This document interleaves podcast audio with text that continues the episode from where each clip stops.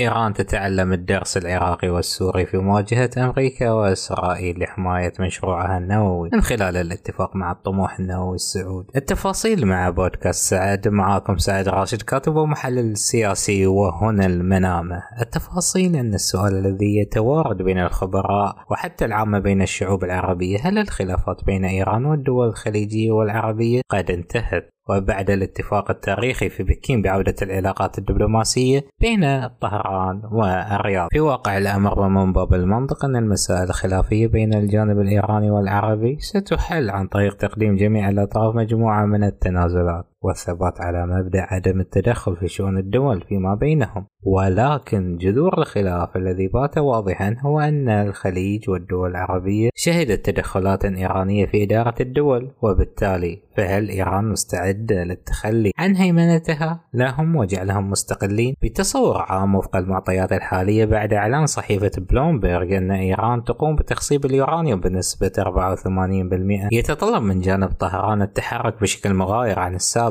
بمعنى هي درست الحالة العراقية والسورية في ضرب المفاعلات النووية عسكريا من قبل أمريكا وإسرائيل فهي لا تريد أن تصل إلى هذه المرحلة وبالتالي التصالح مع المنطقة سيبقي الطموح النووي لها قائما نظرا بأن الجبهة الغربية والتي تتواجد فيها القواعد الأمريكية والبريطانية مؤمنة لعدم رغبة الخليج في الدخول في هذه التحركات. أضف إلى ذلك بأن إيران عبر تحالفاتها مع الصين وروسيا تعلم علم اليقين أن تخصيب اليورانيوم من دون قوة داعمة كالصين وروسيا سيكون مهددا وبالتالي الاختراق الدبلوماسي هو مدروس وملبي للطموحات الإيرانية أي بما معنى تفوق نووي مقابل التنازل عن بعض النفوذ بالدول العربية. في المقابل فإن المملكة العربية السعودية والتي جعلت الصين الضامن لهذا الاتفاق فقد حققت مطلبا أساسيا هو استقرار منطقة الشرق الأوسط بما يحقق طموحاتها في مشاريعها التنموية والاقتصادية وجعل الرياض نقطة ارتكاز لاستثمارات العالم. وهذا لا يتحقق إلا بوجود تفاهمات إقليمية من شأنها دعم هذا التوجه كما أن السعودية أكثر من مناسبة أكدت